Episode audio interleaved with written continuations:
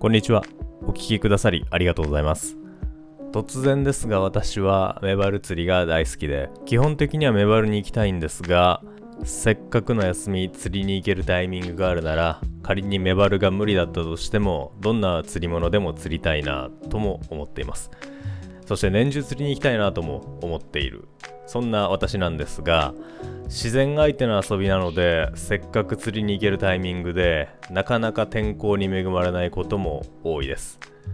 特に晴れていても波と風がある日は厄介です。こんな状況の時、複数の釣りジャンルを自分ができると、年中自分の好きなタイミングで釣りを楽しめる可能性が高まるので、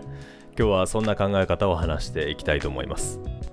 この番組でもメバリングタックルで始めてみるシリーズとしてメバリングタックルで楽しめる他の釣りをいろいろとご紹介をしていますこういったいろいろな釣りの選択肢というのを持っておけると多少コンディションが悪くても釣りが成り立つということになるんですが特に海釣りの場合は強風や高波というのが非常に厄介になってきますこういった強風や高波と各釣りジャンルとの関係性というのを整理するために今回は季節を横軸に、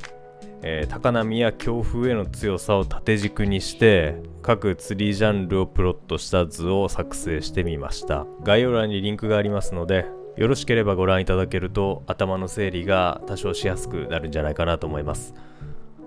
で季節ごとに楽しめる釣りジャンルが変わるというのは当然なんですが各釣りジャンルの高波や強風への強さというのは少し説明が必要かなと思います。ある釣りジャンルの高波への強さというのは例えば波や風が当たる外洋近くの堤防などに限定される釣りジャンルは波に弱く反対に河口も含めた川や人工池などは影響が少ないので比較的強いということになります。そしてもう一つ強風への強さというのはその釣りジャンルで使うルアーの重さが比較的重たくてまた釣り方としてもあまりラインスラック、まあ、糸のたるみですね。これを作らなくても成立する例えば巻きを中心としたスタイルで成立する釣りは強風に強くて反対に例えば軽量ルアーを表層付近で使ったりあるいはフォールなどで漂わせる釣りというのは風に弱いということになります。これらの波と風への強さというのを複合的に、えー総合的に考えていわゆる悪天候への強さの度合いというのが決まるんですが今回は私の独断と偏見で各釣りジャンルの悪天候への強さというのを考えてみました。各季節ごとにこういった悪天候に強い釣りというのを押さえておくと多少波風があっても何かしらの釣りに行ける可能性というのが高くなってくると思います。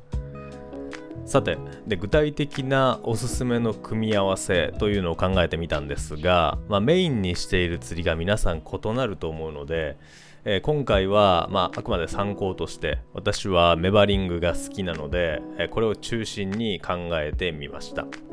私が考えるおすすめの組み合わせとしてはメバリングチニング管理釣り場というこの3つを組み合わせるのをおすすめしたいなと思います。これ一番の理由としてはメバリングタックルの弱めと強めのタックル、まあ、ロッドで言うと2本あればこれらの釣り全部楽しむことができるというのが一番大きな理由です。具体的に各釣りジャンルをもう少し補足をしますとメバリングは晩秋から梅雨ぐらいの時期まで楽しめるので意外とシーズンが長いというのが一つ良さだと思いますが軽量ルアーを表層付近で扱うことが多いので残念ながら波風にはめっぽう弱いというのが一般的に言えると思います。この悪天候への弱さというのをカバーできるのが管理釣り場でメバリングシーズンとちょうどおおむねかぶっていて海が荒れている時でも楽しむことができますし基本的にはメバリングタックルそのままでできるというのが良いところです。そしてこのメバリングも管理釣り場も残念ながら夏は楽しめない釣りになるのでここをちょうどカバーできるのがチニングになります。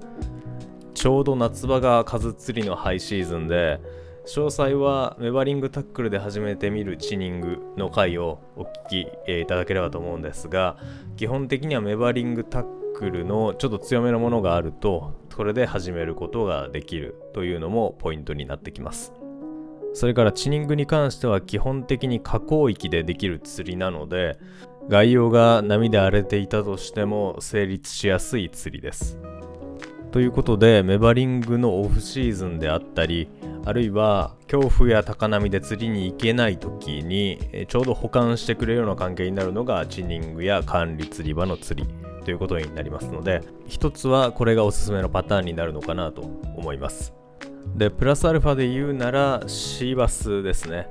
もちろん地域差はあると思いますが私がメインとしている山陰エリアだとこのチニングシーズンとメバリングシーズンのちょうど狭間になる時期、え具体的に秋口なんですけれどもここを埋めることができる釣りになってきます、まあ、ただそれを目的とするだけなら本当に短い期間のためだけになってしまうので例えば管理釣り場はちょっと肌に合わないかなという人はシバスの場合比較的使うルアーが重量級だったりえー、沈めるタイプのルアーが多くて風の影響を比較的減らせるのと河口域で楽しめる釣りということもあって波にも強いので12月とか、まあ、例えば5月6月ぐらいの梅雨付近の時期にちょっと海が荒れていてメバルに行けないタイミングなんかでは重宝する釣りになるんじゃないかなと思います。また日中楽しめる釣りでもあるので、まあ、参考程度ですが日中しか釣りに行けないという人は管理釣り場チニングシーバスという組み合わせならほぼ年中日中の釣りをカバーできるのでおすすめの組み合わせになってきます、まあ、ここまでざっと説明をしてきましたがなかなか言葉で聞いても整理しづらいところも正直あると思いますのでぜひ概要欄のリンクから資料をですねご覧いただけたらなと思います。なんとなくイメージが湧くんじゃないかなと思います。今回私がメバル好きということでメバリングを中心に考えていますが資料を見ていただくとメバリングに限らずですねご自身の好きな釣りと他の釣りの位置づけというのを眺めてみると何か気づきがあるかもしれません。また1点アジングとライトショアジギングはシーズンの地域差が非常に大きいので、えー、割愛をしております。この点は申し訳ありませんがご了承ください。でこのように複数の釣りを押さえておくと比較的天候に左右されずにちゃんと釣りに行くことができるというメリットはある一方で当然ながらデメリットもあります。大きく2つですね。お金がかかるということとポイント開拓とか情報収集に時間がかかるというこの2つが壁としてはあるんじゃないかなと思います。なんとかこれを軽減する方法としてはですね実はこれを軽減なんとかしたいという気持ちでメバリングタックルシリーズというのを過去お話ししてきています。その中でも何度かお話をしているんですけれども、まあ、メバリングタックルであればウルトラライトクラスと ML か M どちらでもいいんですけれどもこの2種類があれば非常に幅広い釣り物を楽しむことができます。